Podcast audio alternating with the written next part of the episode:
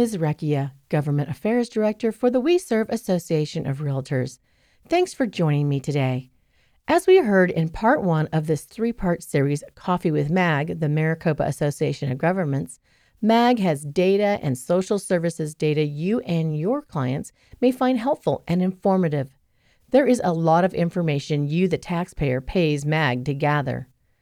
As a regional planner for Maricopa and Pinal counties, MAG information informs our local social services policies, transportation planning, and infrastructure planning. The federal government, through the EPA, the Environmental Protection Agency, requires certain reports on air quality. The EPA isn't familiar with Arizona's geography or the monsoon season, so we have been penalized over the years for air quality during monsoon season. Communicating with the EPA is one of the jobs MAG does in hopes of informing them of Arizona's naturally occurring seasonal monsoons. MAG also engages with cities and the U.S. Census Bureau for their planning needs. Listen as Scott Wilken and Kelly Taft tell us more about working with the Census Bureau and city planners in part two of this three part series, Coffee with MAG, first recorded at a live event in 2019. So let's start back off with some more questions. In addition to the regional planning agency, you also perform the air quality, which you had mentioned a little bit more, and some of the transportation planning. You also do policy decisions on water quality and human services. So tell us a bit about how MAG interacts with, let's start with individual cities. So the individual cities are, are MAG, MAG, member agencies. So it's all of the incorporated cities and towns within the Maricopa region, as well as the, the town of Florence and the city of Maricopa in the Pinal County area. And so they they serve directly on our governing board, but we assist them with all kinds of, of technical support that we provide to them. Uh, we work with them on on all kinds of areas of interest, but they serve on our regional council. So our governing board is a regional council, and if you think about it, it's like all of the elected officials. So there's 27 cities and town mayors that serve on the board. There's three tribal presidents who, who represent the three native nations on our board. Okay. There's Maricopa County supervisors from Maricopa County and Pinal County. Right. And then we have two state transportation board members who serve on our regional policy body for transportation related decisions. And then do you also interact at the state level with the for air quality as well, or is that purely at the county level? No, we work very closely with the ADEQ. Again, MAG is charged with developing um, plans for the, the three key pollutants in the region, which are carbon monoxide, ozone, and particulate matter uh, less than 10 microns in diameter or dust. So it's called PM10, but you really can think of that as dust.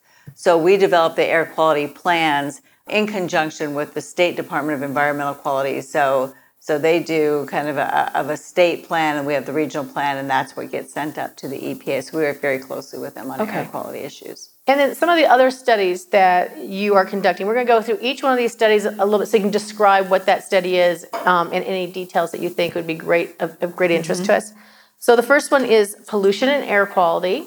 So we sort of hit on the high points, but what does that entail exactly? You know, I think that the um, the most important thing that you know I think it's important for groups like this to understand is that there's a perception that our air quality is getting worse when in fact our air quality continues to get better. So it's frustrating to, when you hear people saying we continue to have more and more problems with pollution. So we are actually in attainment for the PM10 standard, which is dust. We're in attainment for for carbon monoxide. In fact, we're well below. We're almost uh, almost 70% below the standard for the carbon monoxide levels. In ozone, we've made tremendous progress. We've met three out of the four ozone standards. And one of the challenges that we have is, you know, as cars get cleaner and and and we um, have a, a, stronger eye toward the air quality, they toughen up the standards. So you'll meet one, and then like in 2015, then they they they decreased it to 0.070 parts per million, and the, the previous one was 0.75 parts per million. So so I think that's one of the challenges, but I, I, do think it's really important that people recognize what a difference that we have made um, when it comes to air quality. And a lot of that has to do with the control measures that have been implemented. So it's everything from federal tailpipe standards but there's other things like transit. There's lose my mic. Yeah. Um, transit and ride sharing and some all of those things. You know, not using leaf blowers on high pollution advisory days. Part of that conception is I know we have called a lot more high pollution advisory days recently, so we get a lot of people saying, well, our, our air quality must be getting a lot worse because we have all these HPA days. But the whole idea behind those days is to make sure that we don't exceed the standard and that we protect public health and we stay clean. Because by staying clean, um, then we can be in attainment and then you aren't under any kind of sanctions and having to prepare all the plans all the time. So. Right. So talking about the the standards and stuff like that, and you're and you're right, they have been tightening up. So for so one side, there's people who say, well, we must be getting worse because we, this is a constant battle, so to speak. But there's the other side where people are going, well, gosh, every time we get to where you where, where the goal is, they move the goalpost.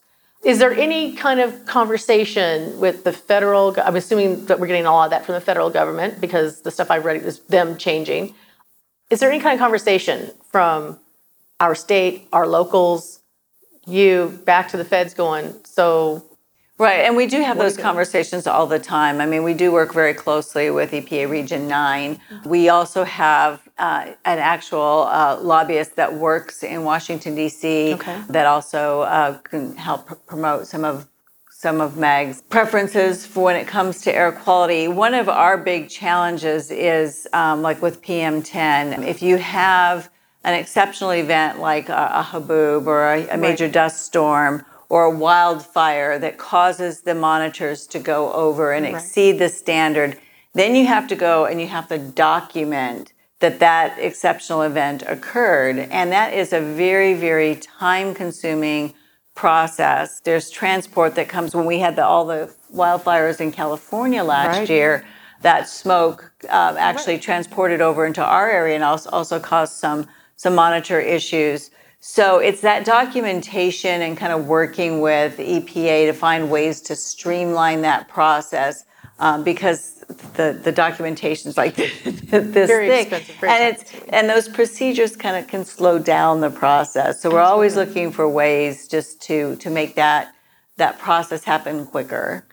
Yeah, and I can remember a few. You guys may remember a few years ago, we had a series of haboobs, which is what happens to us in August and September. it's like that's what's called, the monsoon season for a reason. And those dust storms would come up, and EPA was smacking us down. It seemed like every other week. And the whole thing was, well, this is this is just what our environment is. And one of the answers I read from one of the folks back at EPA in their statement was, well, then you should pave things over, which of course was I, was, I read that like 14 times and went, what are you talking about? Yeah, thank you. Right. Yeah. Um, so I guess part of it is the frustration for, at, at a level here where it's just the folks back there don't understand who or what we are. We are not a dense metropolitan Washington, D.C. or New York or New Jersey or something like that. We are a Western state with lots of land, and that land, you know, God and nature does things to, like have winds happen. So I, I guess it's part. Are we making any forward progress at the EPA understanding what a Western state is versus a dense Eastern city? Do they have any comprehension? I, I do know there's a lot of those conversations um, going on. Uh, we we work very closely with other Western states like mm-hmm. Nevada, other Intermountain West states to talk about how we are in a unique situation, being mm-hmm. in a in a yeah. dusty, dry desert with with winds. Yes. Okay. So. Great. Well, it's good to know that they're at least getting the information. um, MAG is instrumental in a successful census. So tell us about that process, what you do, and we are ramping up for the next census. So tell us a little bit about that. Right. Census 2020 is coming up. April 1st will be the reference day for the 2020 census. That will be, you will be getting a postcard in the mail around March 23rd um, that will give you your ID number. A couple of different things about the census this time around is that it's the first census in history that you will have an online option and you will also have a phone call option, which does pose some challenges when you have rural areas that may not have a lot of internet access. There's a, a lot of key messages that are really important you know the census bureau groups like yours can really really help us in in helping to convince you know your constituents and the people that you interact with the importance of the census. Uh, we're talking about $675 billion in federal funds that are distributed based on population. In Arizona, it's $20 billion in state shared revenues that get divvied up to cities and towns based on their population. And so it's very, very critical that the cities get an accurate and complete count because that money helps pay for things like police, fire, libraries, schools, Head Start programs, and all that. So you really want to try to get a complete and accurate census. You know, one of our key messages this year is going to be how easy it is to go online and do it. And then also, it's confidential. And that's also a really key message that we really um, will be hitting hard this year, partly because of some of the, the immigration discussions that have taken place. But it's a $250,000 fine if, if anyone shares your census information. It's completely protected for 75 years. There's a lot of, of steps being taken to ensure that the online component remains confidential and that is encrypted. So we really want people to understand that it's important. It also determines the uh, congressional representation. We're actually Arizona's expected to get a 10th congressional seat after the 2020 census. It's safe and it's easy and it's important. MAG also serves another function, and that's to work with our member agencies on the technical side of things. So, Scott, you want to kind of talk about some of the things that you do on your end as well? Right. The 2020 census is coming up in less than a year, and that doesn't mean that we're just starting to, to ramp up for it. It's been the Census Bureau prepares throughout the entire decade, getting ready for the next decennial census. And one example of that is in 2015, they came to the region and in five or six specific areas around Maricopa County, they actually did testing of the methods that they want to use the, the online collection, um, advertising, and they did some of the door to door testing to help make sure that what they're planning on doing in 2020 works. And they do that, they, they do tests throughout the decade. Our last year, we, uh, MAG assisted all our cities and towns in making sure that the Census Bureau has an updated address list. Um, they send these initial letters to every household and they want to make sure they've got every household's address. They want to make sure they've got information about dorms, so they can send the census forms to, to ASU, to all the people who live in dorms, in the U of A, and, and to the, the big universities like that, which is one of the hardest populations to count because people start leaving school and they think, oh, my parents will take care of it. No, we need to know where you live on census day. So we assisted um, making sure they had an updated address list.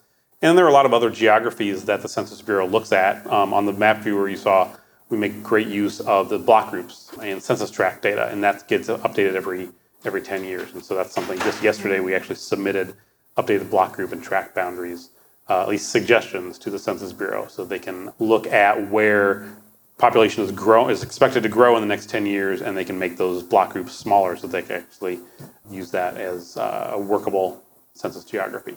We make sure they have updated city boundaries, city and town boundaries, as the cities annex land. They want to be able to to, to provide accurate reports about what is each city's demographics. And if they don't have that, that updated annexation information, then, uh, then that can, that can be uh, misleading as well. So we, we work with our cities and towns to make sure the Census Bureau has everything they need leading up to it and afterward to make sure that we can distribute all of the census information once it's transmitted to the, the White House and is, is distributed publicly in 2021 We'll put it on our website, we'll update our viewers, and we'll make that, all that stuff available to everybody. Oh, great. Okay, that's very easy and convenient. So the other thing I wanted to mention, if you are interested in the Census Bureau and how it does what it's doing, they have been presenting not only to Maricopa County, but they've been presenting in front of Congress for this over the course of this decade as well. And they are really ramping up their updates to Congress as as we move closer to the census. So if you're interested in the mechanics of that, you can go to C-SPAN's website and you can find those presentations by the Census Bureau. Yes, I've watched several of them. They're really interesting. So, so although it sounds kind of weird, it gives you a better insight on into how they're counting and why they're counting the way they do, which a lot of times we don't really understand. So take the time if you're interested in that mechanical part of it to find out what that is. And then you also have a plan for um, regional plan for domestic violence. Talk to us a little bit about that. Right. So again, domestic violence is one of those issues that crosses jurisdictional boundaries. We have made tremendous progress in terms of improving communication. So if an abuser lives in Peoria but then moves to Mesa, that there's a lot of, of, of communication now that takes place so that they have they, they can track um, that kind of thing. So we have a regional domestic violence council. It's one of our policy committees. It's basically a, a coordinating body for all issues related to domestic violence to address prevent and eventually hopefully eradicate domestic violence in the, in the MAG region. So they work with the community to implement best practices and recommendations in a regional domestic violence plan that the council is, is constantly updating. Um, I know some of the activities in the past is to d- d- develop protocols for law enforcement when it comes to arresting and prosecuting domestic violence offenders. They hold joint trainings to make sure that we're all on the same page. And that council is made up not just of MAG member agencies, but law enforcement, prosecution, the Governor's Office for Women, victim advocates, so social service agencies. They meet monthly and they address issues that kind of cross all those jurisdictional boundaries. Wow. How about homeless care? So we also have um, several uh, committees that work on human services. So for homelessness, it's our regional continuum of care board, and they oversee planning to address homelessness in the region. One of the things that they do that you might be familiar with that just happened back in January is they really they do a, an annual point in time homeless street count. It's a one night snapshot where volunteers from across the region go out and they do a count of all the unsheltered population, and then those numbers are eventually combined with the same number of people that were in shelters on that night. Uh, we just actually released a, a few weeks ago the, the final counts from that. Homelessness continues to be a, a really big concern in our area. The number of the unsheltered count rose by about 22%. So it's the sixth straight year in a, a row that we've seen an increase in the unsheltered count. We have about over 6,000 homeless individuals, and that's both the unsheltered count and, and those living in shelters, and then also, um, you know, about 3,000 unsheltered.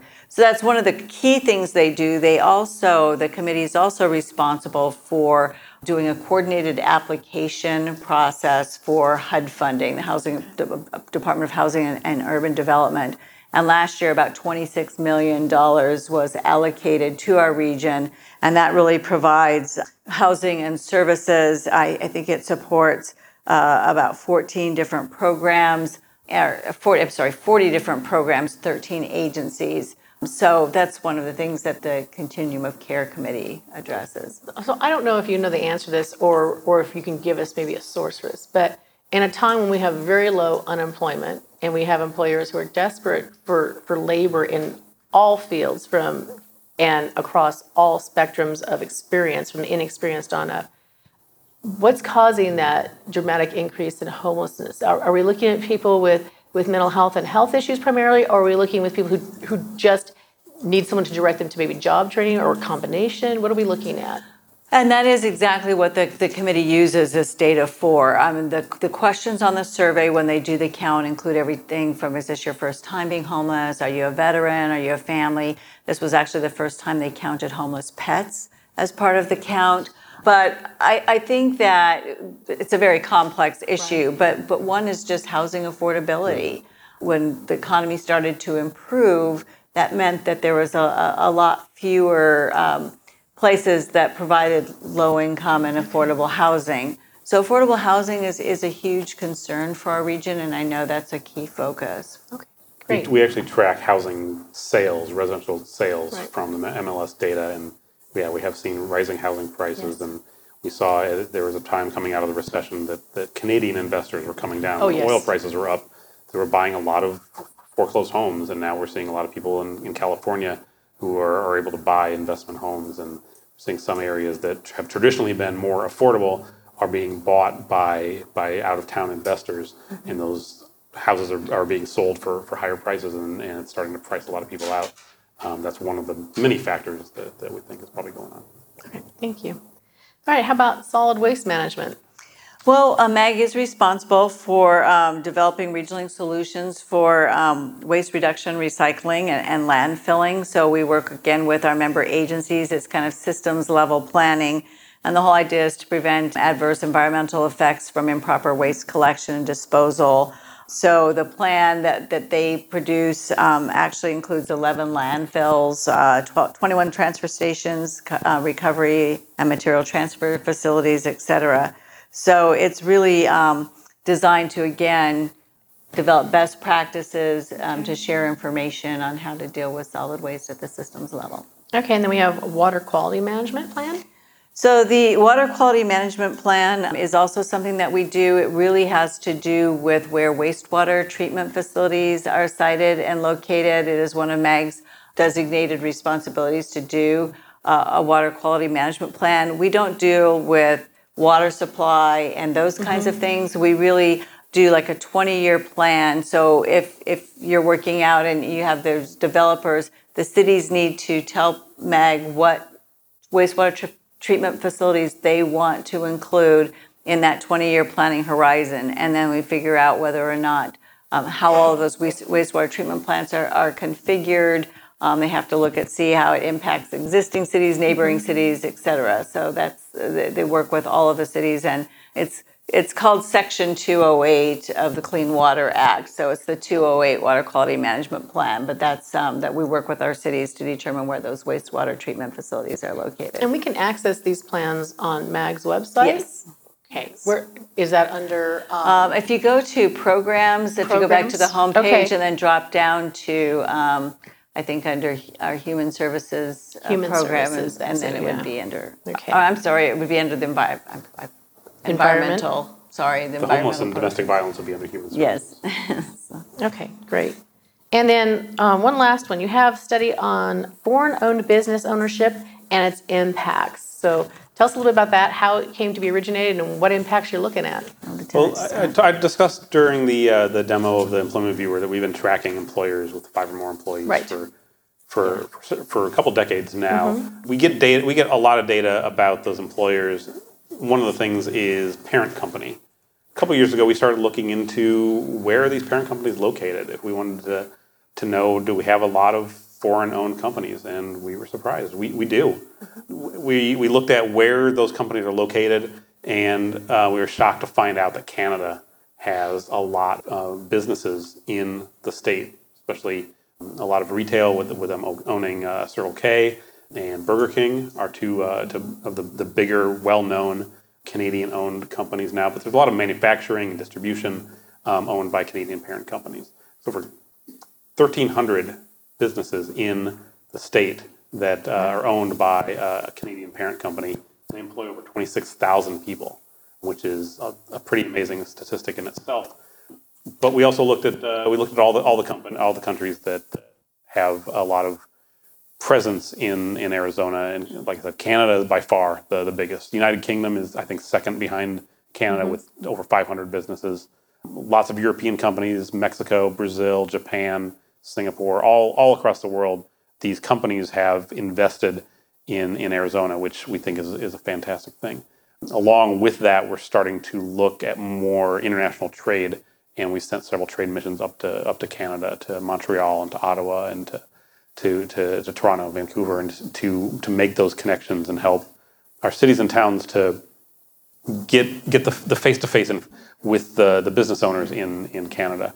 We've, we sent similar missions down to Mexico City and other parts of Mexico to, to try to strengthen that, that, that corridor.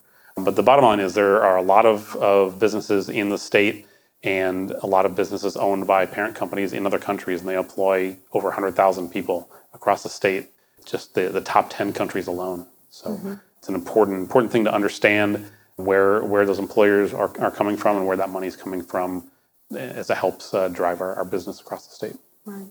So if you were at our economic development forum last September, Representative Dunn, who has a grain who has exports grains from his farm in Yuma overseas, particularly in the Pacific Rim, talked a little bit about that international trade. We have foreign companies, many more than most of us would have realized here in Arizona. So when you start looking at international economics, it really does impact Arizona locally. Mm-hmm. And it's sort of a fascinating little line of thought when you start going down there because all of a sudden something that happens someplace else we don't necessarily think of can actually affect what's happening in our own backyards. Mm. It's really interesting information. All right, the Southwest Freight Sub Area project. That is at 107th Avenue on the west, to 67th Avenue on the east, McDowell south to Buckeye Road. That little grid right there. Tell us more about that project, its goals, its findings, and now that you have the data, what will be done with it? So give us sort of an overview, a lot of detail. so this was one of four sub-area studies that are being conducted as a result of recommendations from the uh, MAG Freight Transportation Plan that was conducted in 2016. And the purpose of that plan was to develop the um, critical urban freight corridor network. But this sub-area study is really looking at commercial truck freight traffic and how it intersects with other types of transportation. So they really wanted to do an assessment to look at okay, you have all this freight and these industrial areas that are going to the warehouses and the drop off locations, but how is that interacting with passenger cars? How is that interacting with other freight rail? How is that interacting with transit? How is it interacting with bicycle and pedestrian uses? So the first phase of the study was really looking at kind of doing an, uh, an existing and current conditions assessment. So that just that part is wrapped up. The second phase of the study is really looking at then what did we learn in that and what kinds of recommendations might we make in order to uh, improve the flow and the efficiency of goods through through the freight plan. For example, like one of the issues is if, if there's a, a gridlock or if there's a delay in getting the um, trucks to the facility where they're dropping off, suddenly you have not only delay at, at the location, but if the truck drivers delayed long enough, they might be violating their rest hours. Right. So now they've got to find a place to park. Now they've got to find somewhere that they can go to shut down their truck because they have to take that mandatory time. So there's a lot of issues um, involved with you know, kind of how freight operates in those industrial clusters. There's so the, there's going to be three other. This was the first one. There's going to be three other sub area studies. So there's another one on the other side of 59th uh, Avenue that goes to to I-17, also kind of in that southwest Great. area. There's one in Glendale and there's one in Tempe. So they will take that data um, and look at kind of what's existing and some of the problems that they were able to assess, and then develop some recommendations to kind of improve the efficiency. So for Highway 30, which most of us are familiar with, and if you don't know the Highway 30 proposed route, they just had a set of meetings last month on that. But that's why Highway 30 is such a, a big necessity for us is because of that backbone of industrial where the freight is coming in and out and then connecting up to the South 202. So that is going to be a big load. And if you haven't looked at this study on this sub area, it's really fascinating. And they took actual photographs so of areas, and one of them is right by my house. And the picture they took is exactly what I experienced on a. You'd never go up to the crosswalk because if a truck is coming down and needs to make that right turn, he needs all that room. He, he can't, he's going to cross across both of those lanes. It's at Van Buren and 107th. And there's just no way for that truck to make the turn that they need to make without covering both the east and westbound lanes of Van Buren. It's just not physically possible right now. Now, that's one of those things where the city knows that they're going to have and they will be. It's in their planning to change that intersection. So when you do this sub area mapping is the city coming to you and saying hey this is a we know this is a critical intersection with trucking and it's in that route area or are you going to them and saying, here's what we're finding, let's talk about possible solutions? How does that work, that interaction? It's both. I mean, we obviously work very closely with our member agencies who are familiar with the area, know some of the issues. Um, I know they do hire consultants to go and they look at, they do you know, everything from, you know, traffic counts and how many cars right. are passing through, all of that you know, freight is obviously a, a, critical piece of our transportation planning. I mean, without right. it, we can't, you know, we don't have clothes, we don't have groceries, we don't, you know, we aren't able to, That's right. to really function. So it's got to be a, a, critical piece of, of our transportation planning process. So there will be some recommendations that hopefully will come out of these studies. So this is a question I didn't put in our preview question, but, but it's, it's new information that has come out in the last few weeks or so when Amazon finishes up putting their big facility down um, south of 10, one of the things they're very proud of is that extra parking lot for their last mile drivers for delivery. And it's fascinating some of the things they're doing to make sure that that last mile driver gets that product in and in their car and on their way efficiently.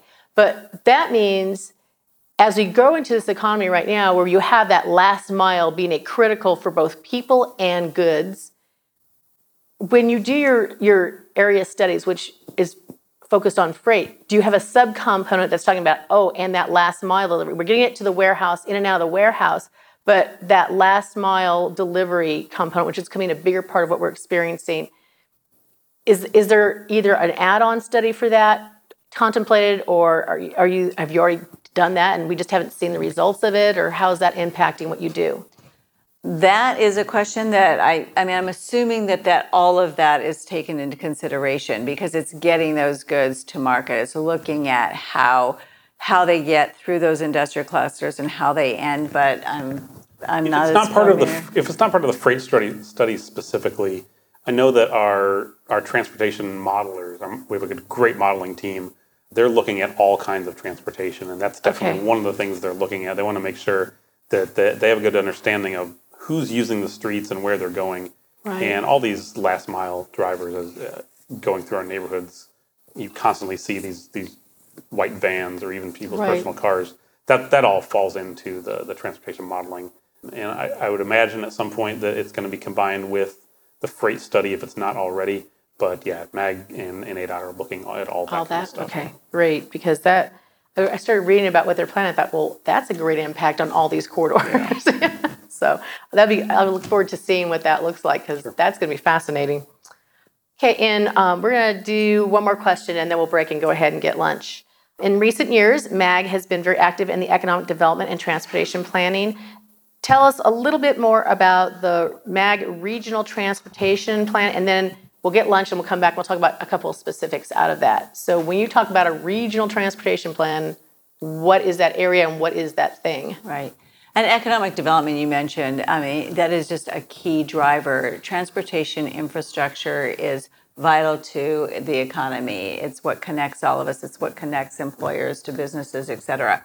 So, our regional transportation plan is one of our key planning functions at MAG. It is the 20 year plan, it's kind of the blueprint for the transportation plan for the next 20 years. So, our current plan goes out to 2040. We're required by law to do a regional transportation plan every four years. MAG tends to update it every other year. The next generation, the next plan that they're going to be working on next year is going to be a very critical plan because it is going to be the basis for uh, p- a potential extension of the half cent sales tax for transportation.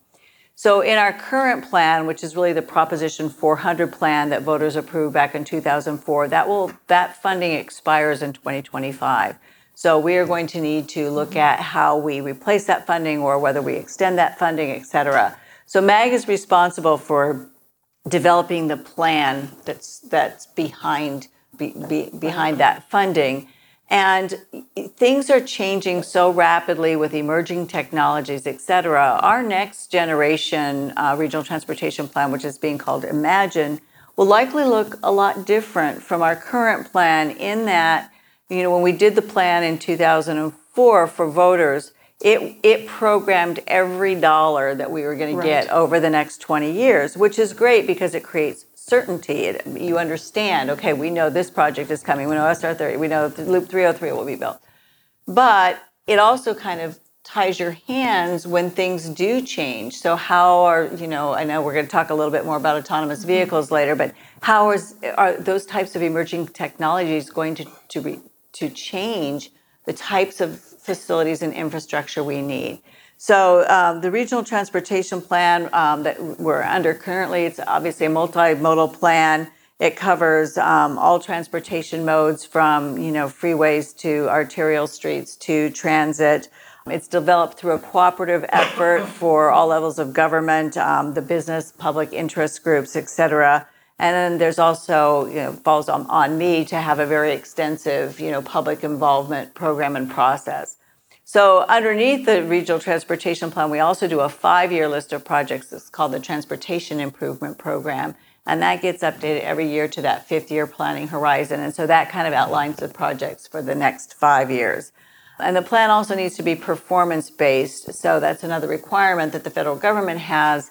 You have to make sure that, that, that you've set performance targets and that you meet those targets. And so, um, and then also air quality conformity requirements. If you build that plan, it, you have to make sure that it's not going to violate air quality standards. So there's a lot to it. and it includes air and rail too? We used to do air planning, but that really doesn't fall to. We used to have a regional aviation system Mm-hmm. plan. So um, we work with our cities in terms of the linkages Okay. to like Sky Harbor, but we don't do the regional aviation system plan that we used to do. But And rail? and rail, but it does. We do. Um, I, I don't know if you're talking about light rail or, for, or freight and commuter. You know, commuter Uh, rail, freight. Well, but we don't have any yeah, commuter, so freight, yeah. So yeah. Okay. And now you know more about the intricate planning and reporting MAG engages in daily. You also have some idea of the data sets MAG creates and maintains. Listen to part three of this series as we delve into the data sets. WeSERV GAD, advocating for private property rights, the right to private contract, and your business.